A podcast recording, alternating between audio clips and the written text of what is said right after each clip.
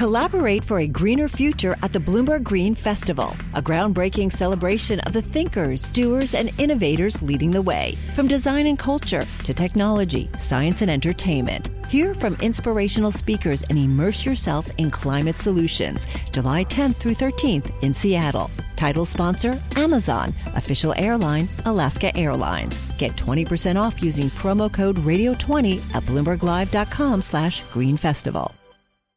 Live from our nation's capital. This budget thing is going to do nothing. Space Force, I still think it's interesting. President Trump not playing his cards yet. Headlines, policy, and politics colliding. Bloomberg Sound On. The insiders, the influencers, the insights. I would rather see a congressional solution. It's part of my DNA. The Senate map in 2020 looks a lot different than it looked in 2018. You really have a divide within Team Trump. The president has to do exactly what people sent him here to do, which is to get it done.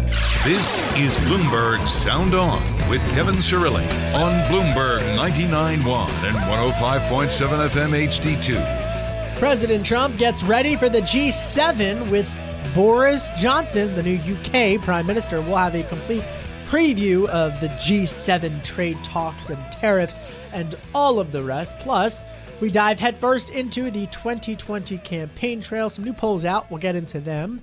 And President Trump wants to buy Greenland. We haven't talked enough about that this week. What's the policy behind it?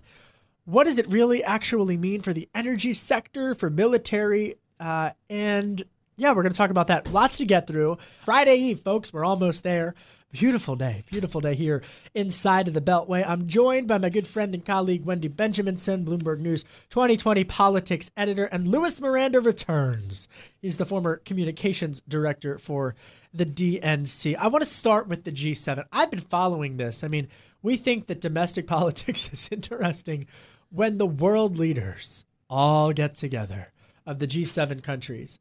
It is fascinating, especially with the chatter of an economic uh, recession looming globally on the forecast. But before we dive into the policy, I want to talk about who's not going to be there, Wendy, and that's Russia. Russia used to be a member. They did the Crimea situation, for lack of a better word.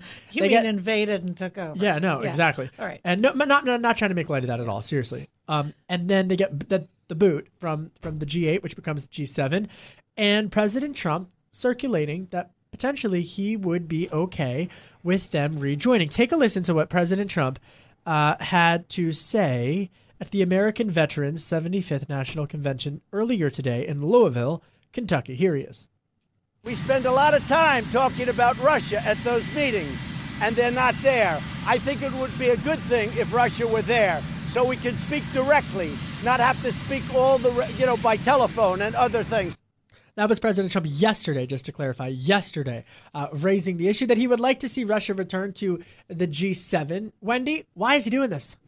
Well, it's been Trump's position throughout most of his presidency that it's better to have to talk to people like Vladimir Putin than it is to to isolate them and keep them separate, which has been American foreign policy for a long time. And you're right, after Putin's country invaded Crimea, a sovereign part of a sovereign country, Ukraine, um, you know, they kicked him out. It's it upends diplomatic policy to bring someone in who you think has misbehaved. If they've misbehaved, then they're not allowed at the party. Um, and the optics for Trump are really bad on this because the, the whole Russia Mueller investigation thing, he keeps trying to cozy up to Putin, and it just makes people crazy. Luis. Uh, well, it just also just completely ignores the history of uh, Russian aggression um, going back to the Iron Curtain. this is not something new. And so when Russia annexed Crimea, it wasn't only an attack on the Ukraine, it was a broader threat to a big chunk of the rest of Europe, including plenty of NATO members.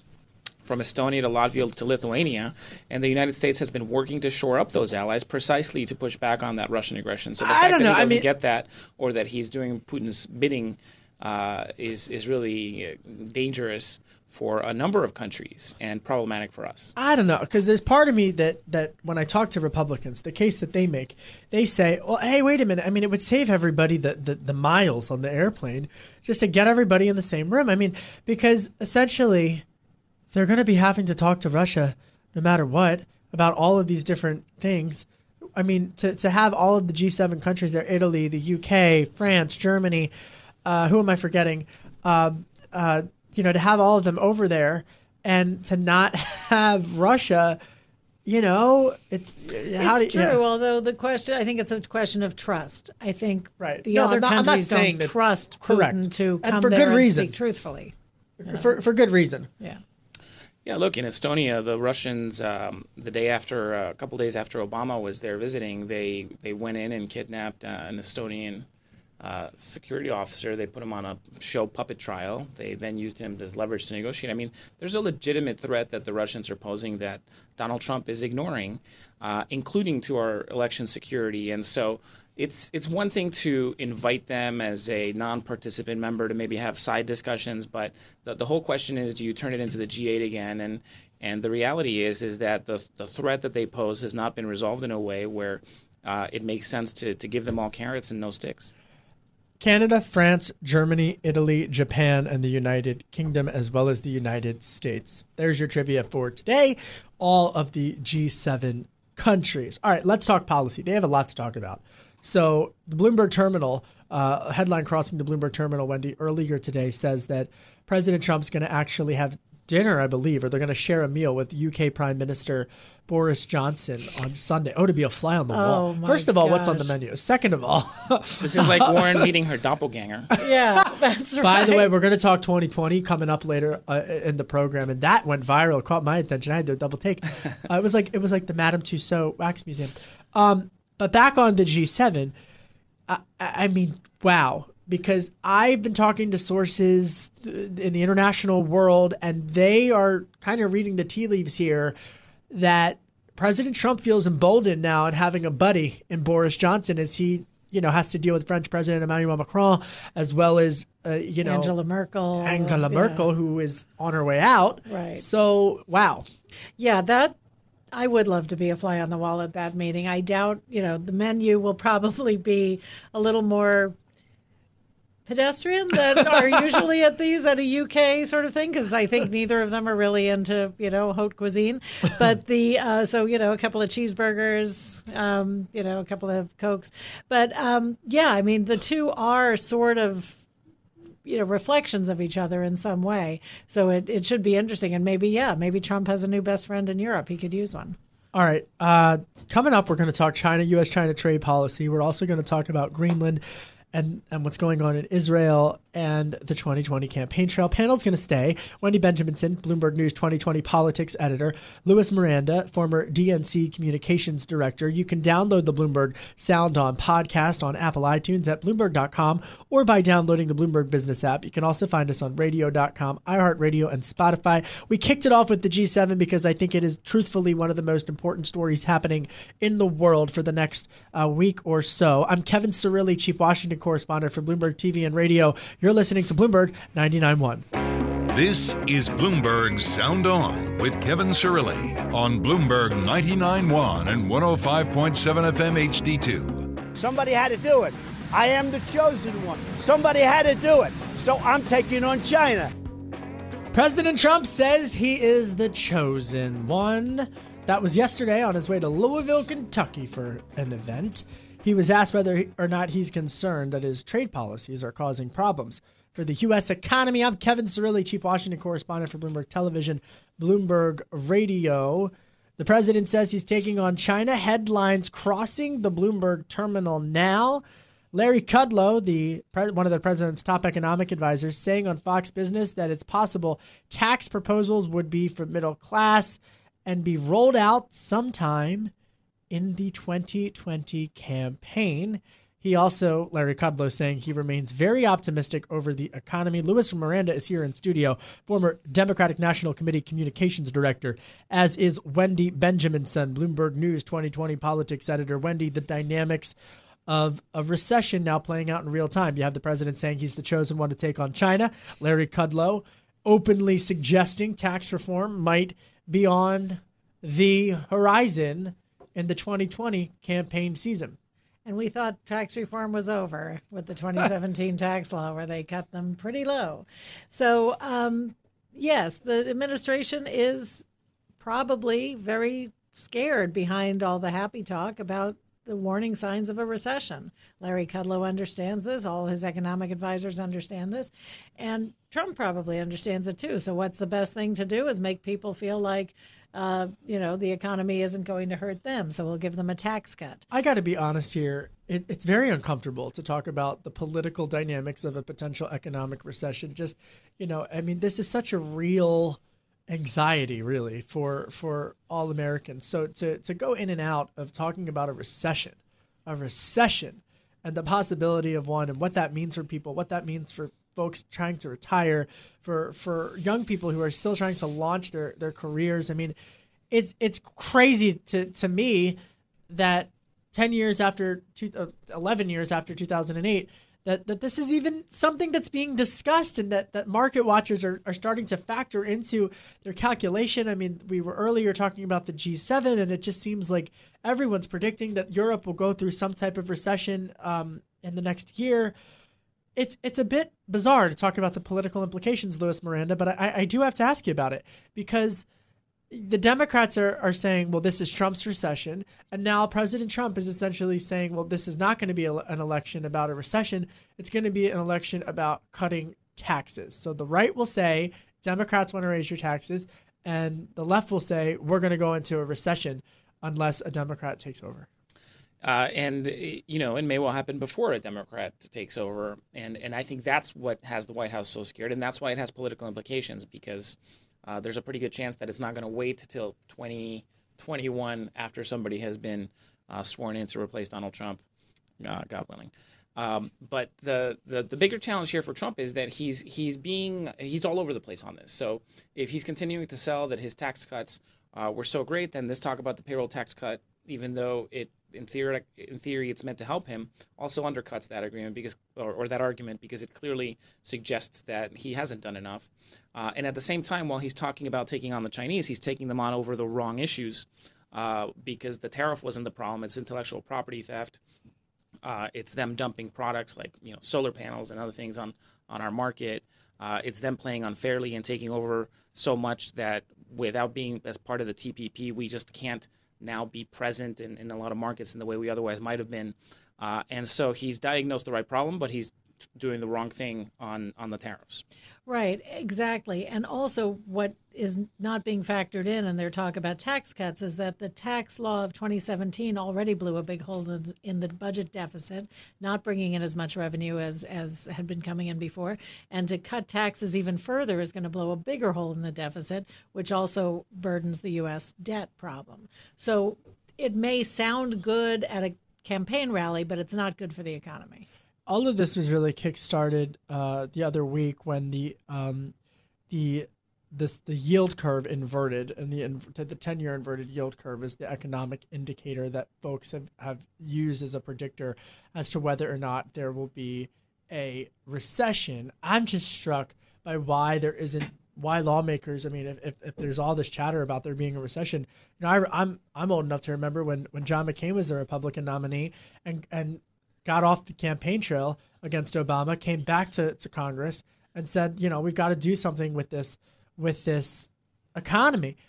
For Senator Elizabeth Warren, and we'll dive into the polls coming up, but for Senator Elizabeth Warren, who was really the professor in chief back during the last financial crisis, really navigated TARP, navigated all of the too big to fail environment, created the Consumer Financial Protection Bureau, I, I mean, politically speaking, what what how how will the how will Democrats talk about this in terms of the uh, uh, uh not just, not necessarily on the campaign trail, but how will a recession shift the conversation within the Democratic Party as a whole, Luis? Well, and part of the challenge here is that the a recession versus the type of financial crisis that we saw in 2008 are, are two different things. It, it doesn't how it, because, that's important because it can be a, a short term recession um, it can, you know, a recession is simply uh, a couple of quarters of negative growth, uh, which is far different from a financial crisis where the entire housing market is collapsing, where General Motors and oh Chrysler are going bankrupt. I don't even want to be reminded of all that. Where you know you lost, uh, I think, was it 400,000 jobs in the last uh, six months of the Bush administration.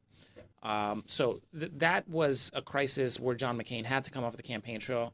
Uh, Barack Obama did as well, and they actually had a White House meeting and talked about some of the things that they were going to work on together and all support to try to get past that. Uh, that's very different, and, and, I think that's where Democrats have a challenge: is that there there is a recession that is likely to come, uh, but is it going to be felt widely enough uh, or resonate enough?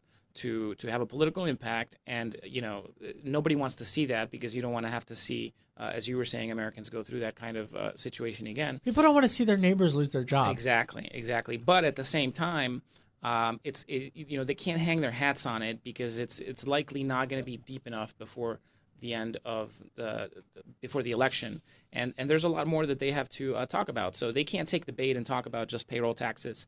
Uh, they can't take the bait um, on on some of the other things like uh, race baiting and things like that that Donald Trump wants to make the focus. They're going to have to make smart arguments about how they're going to actually strengthen the economy. And if we do start to pull into a recession, Democrats have proven time and again they're the ones to pull it back out. Whether it was Bill Clinton or Barack Obama, we know how to get the economy humming again. Our Republicans would disagree just to balance because we don't have our, our we had a last minute scheduling conflict for our Republican friend who would have been here, but I will just say they would very much disagree with that. But go ahead.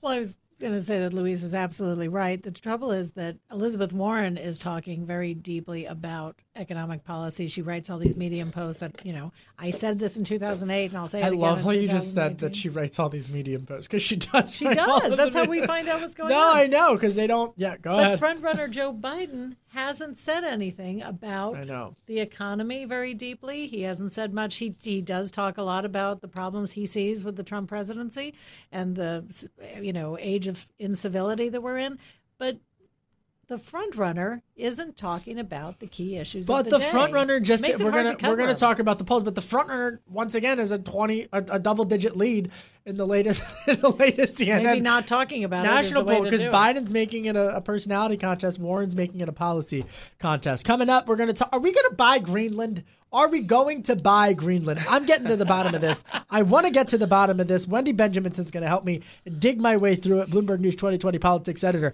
Luis Miranda, former DNC communications director. Download the Bloomberg Sound On podcast on Apple iTunes at Bloomberg.com or by downloading the Bloomberg Business app. You can also find us on radio.com, iHeartRadio, and Spotify. I'm Kevin Cirilli. You're listening to Bloomberg 99.1.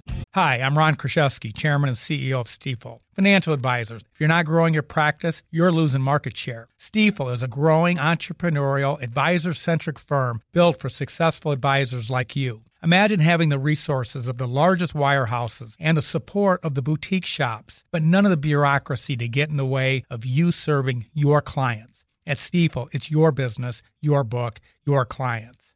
I always tell the advisors we're recruiting, I want you to come to Stifel and double or triple your business. Most of them laugh and shake their heads, but I'm serious. Don't take it from me, take it from Stifel's number one finish in JD Power's 2023 U.S. Financial Advisor Satisfaction Study. So, there's a reason why 148 financial advisors joined Stifel last year. Come join us and find out why Stifel is the firm where success meets success. Visit www.choosestifel.com. Stifel Nicolaus and Company Incorporated, member SIPC and NYSE.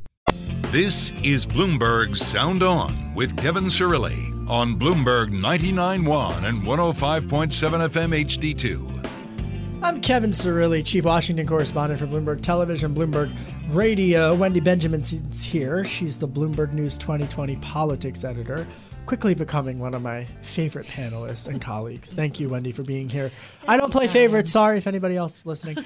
Luis Miranda's here, former DNC Communications Director. Wendy, are we going to buy Greenland? I don't think so. What? Okay. I know everybody's laughing about, but what? Let's just go through the tick-tock. What exactly happened? Why are we even talking about this? Why? What is what is the policy behind all of this? Well, policy might be a hard thing to come up with, but Donald Trump, for some reason, started asking aides whether he could buy Greenland. It's a big piece of real estate that you know he is it has apparently interested in buying. If you want to apply some policy to it, it is a highly strategic piece of land owned by Denmark, which is is a country, you know, a small fraction of the size of Greenland Greenland is a very icy place. There have been scary climate change stories that talk about how the ice in Greenland is melting. So that could make Greenland possibly a strategic place, although they're all are already U.S. military bases there because it's near Russia, it's near the Arctic, and all that. So why we have to own it seems to be a mystery to the entire city of Washington D.C. Eh, Yeah. No, another reason you mentioned global warming. I mean, if, if all of these glaciers up in Greenland melt away, it opens up uh, it, it, it opens up shipping lanes.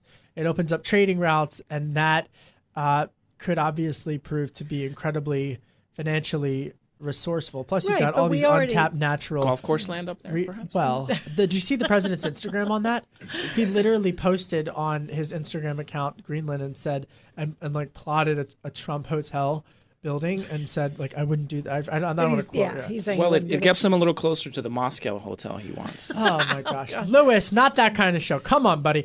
But it would. There's a lot of untapped natural resources, and and so financially, I mean, there's a lot of people who are looking at Greenland as saying, well, hey, wait a minute. I mean, there there are a lot of resources there.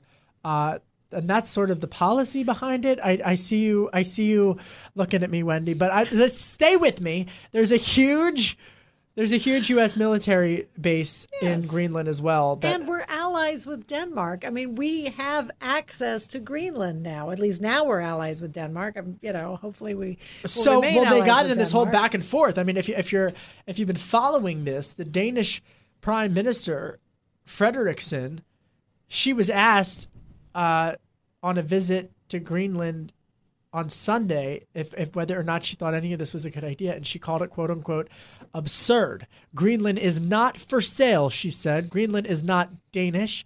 Greenland is Greenlandic. I really hope that it's not something that is seriously meant. Well, and you have to have a concern about where Russian interests play in here because if you look at the Arctic Circle, uh, there's been a ton of melting and uh, exposing of uh, land and other natural resources that the Russians, particularly, have been aggressive at exploiting, and that there's basically a race to make sure that that it either stays international in certain areas or that uh, whoever's tapping into different uh, parts of that is, is doing so correctly. Uh, and you have to wonder where Greenland on, on in that direction uh, could potentially play a strategic role. Uh, but the Russians have certainly been the most effective slash aggressive at, at, at doing that. And, and so you have to wonder if, if Donald Trump is listening there too. Well, for space exploration as well. I mean, that region is incredibly vital and important as well. So President Trump didn't like what Prime Minister Frederiksen had to say about all of this. He canceled uh, the trip earlier this week that was scheduled in September to, to visit with Prime Minister Frederiksen. Uh, he didn't like that she called it quote unquote absurd. Take a listen to the president's response yesterday on his way to Louisville, Kentucky. Here's President Trump. I looked forward to going, but I thought that the prime minister's statement that it was absurd, that was a, it was an absurd idea, was nasty. I thought it was an inappropriate statement. Wendy. Well, she's entitled to her opinion. Um, even as many past presidents have said, even the U.S. has disagreements with even its closest allies. And I did notice that nasty is a word the president reserves for comments that women have made. Um, so he says lots of other horrible things about men, but nasty is a particular key word for women leaders. Yeah, no, I think that's right, and and it's uh, it's disrespectful. It's also uh, problematic as he heads into the G7, basically insulting our allies and cozying up to Russia. So it just continues to play into that broader theme of whose interests is he really serving. Right. And also, there. remember, there is this um, diplomatic group called the Arctic Council, which is made up of every country that has a border along the Arctic Circle, including the U.S. because of Alaska, Canada, Russia, and China gets a part of that because Russia wanted them to. But they are all working on the the open shipping lanes that are opening in the Arctic and things like that. So there's there's really no reason for the U.S. to have to own Greenland. How many people do you think? I'm going to quiz you both. Pop quiz. How many people live on the island of Greenland? Forty something thousand, I think. But I read that on Bloomberg. So. I was going to say thirty something, but Fifty-eight thousand. 58,000, Okay, even that is okay. like. I mean, that's hey, that's bigger than Pete Buttigieg. It's still like Pete Buttigieg's uh, town in South Bend, Indiana. I guess it's a little smaller. I guess. I guess it's a little smaller. Um, it's the largest island in the world. Eighty percent are of the of these of the square mileage of of uh, Greenland are ice capped, uh, and they've been self ruled since 1979. But they're Danish, the residents of the island, and they've got a ton of resources there: coal, zinc, copper, iron, and ore, uh, and, and rare min- rare minerals. CNBC has a great CNBC.com has a great policy dive that we also have on Bloomberg Terminal as well. Uh, but credit where credit is due. Coming up, we're going to talk what's on our radar. Uh, we got to talk U.S. Israeli relations. We're also going to discuss the 2020 political campaign as we head into another August weekend. We're almost there, folks. It's Friday Eve. Wendy Benjaminson stays Bloomberg News 2020 politics editor Luis Miranda former DNC communications director. Download the Bloomberg Sound On podcast on Apple iTunes at Bloomberg.com or by downloading the Bloomberg Business app. You can also find us on radio.com, iHeartRadio, and Spotify. I'm Kevin Cirilli. You're listening to Bloomberg 99.1. This is Bloomberg Sound On with Kevin Cirilli on Bloomberg 99.1 and 105.7 FM HD2. I'm Kevin Cirilli. Happy Friday Eve, folks. I'm Chief Washington Correspondent for Bloomberg Television, Bloomberg Radio. It's time for what's become one of my favorite segments to do on the show, which is what's on your radar. Here in the when I was a print reporter, we would always say, "Empty out your notebook." My editors, Craig Gordon, he would always say, "Empty out your notebook. Empty out your notebook. What's in the notebook?" Uh, and what that means is, what's one thing that you're following, that you're tracking, that maybe isn't getting enough news. Greenland's been on my radar, but it, we talked about it earlier because it's just everywhere now. It's on everybody's radar, as the president has said. But uh, here with me to find out what's on their radars, Wendy Benjaminson, Bloomberg News 2020 politics editor, Luis Miranda, former DNC communications director. I'm going to start with you, Luis. What is on Luis Miranda's radar? Well, I think Israel should be on our radar because, and not in the way that it has been, because I think that Donald Trump's um, divisive uh, effort there to get uh, these two uh, members of the squad, members of Congress, to be uninvited or to be told that they can't come, um, I think it just plays into the politics for both sides. It works for for uh, the two congresswomen. It works for him in a political way. Uh, that that is good for their base, but ultimately, I think it's bad for Israel. It's bad for our relationship for Israel. It's bad for the Jewish people generally, I think, in, in the way that it plays out. And so it's just one more example of sinister uh, political ploys that, that really hurt. President Trump, to your point, was uh, asked about this yesterday. Take a listen to what President Trump had to say about uh, Israel and the upcoming elections. Here he is.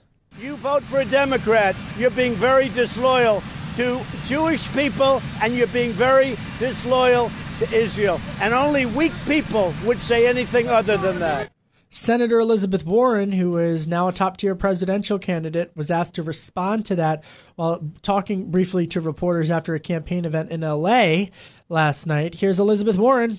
The president's comments are disgusting. Uh, and once again, Donald Trump trying to distract from the fact that he is a failing president by every measure.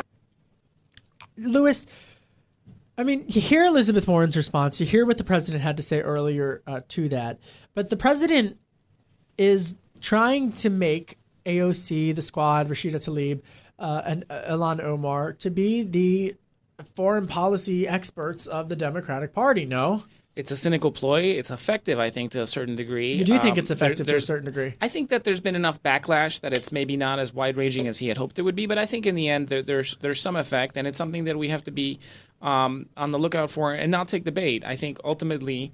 Uh, he is not a a honest or genuine in, in, in how he's talking about Israel generally.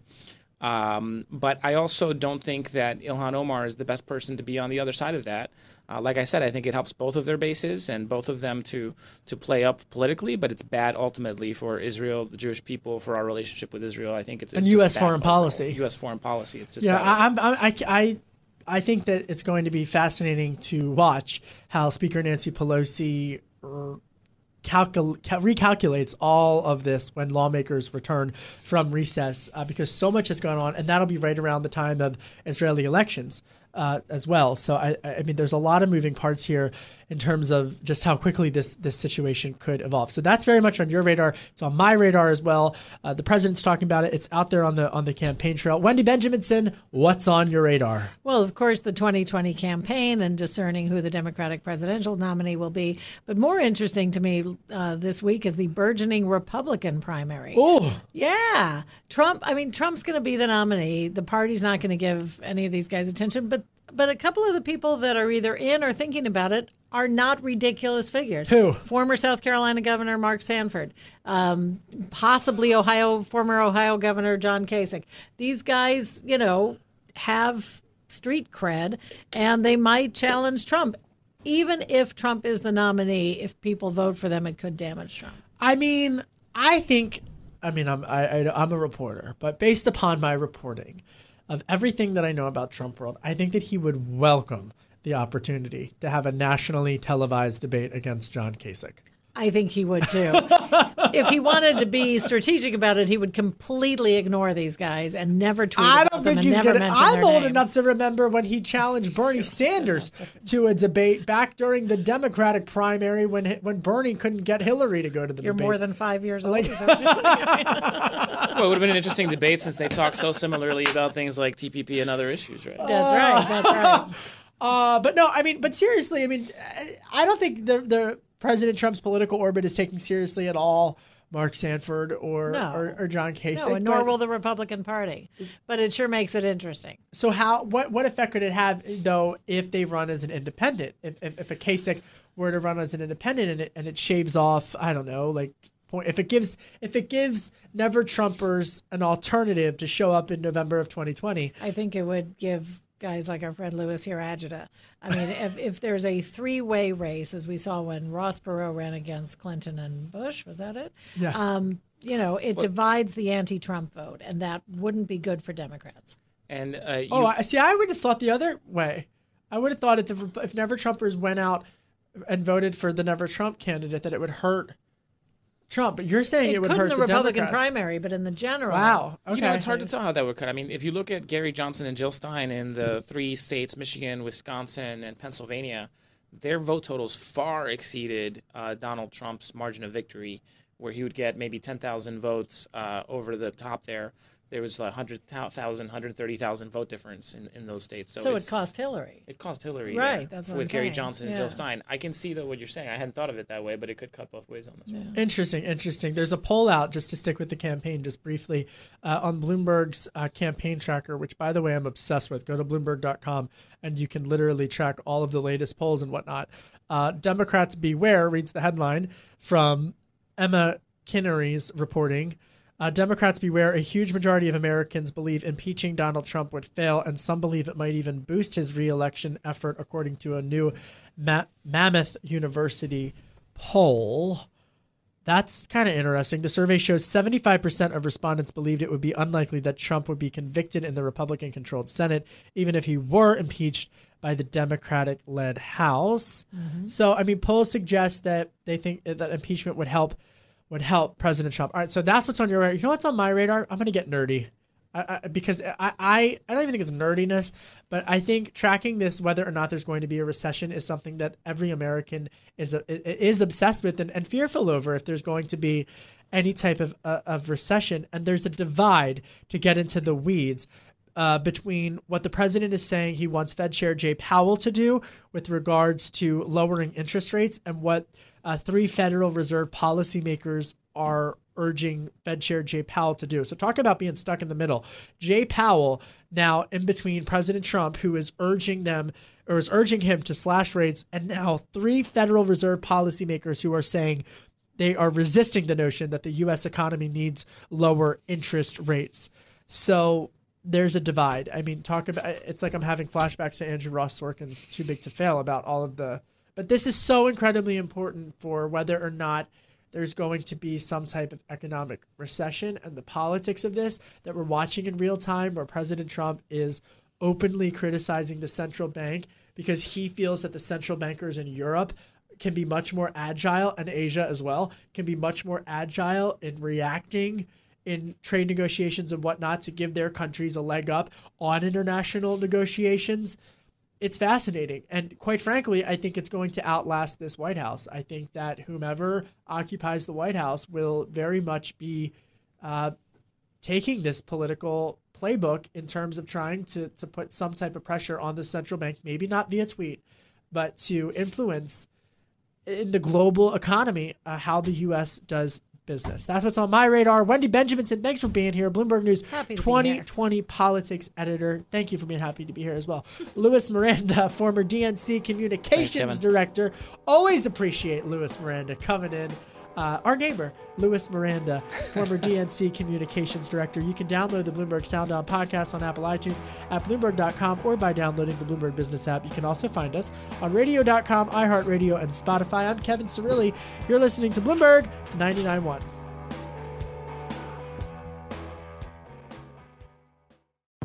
Collaborate for a greener future at the Bloomberg Green Festival, a groundbreaking celebration of the thinkers, doers, and innovators leading the way. From design and culture to technology, science, and entertainment. Hear from inspirational speakers and immerse yourself in climate solutions. July 10th through 13th in Seattle. Title sponsor Amazon. Official airline Alaska Airlines. Get 20% off using promo code Radio20 at BloombergLive.com slash Green Festival.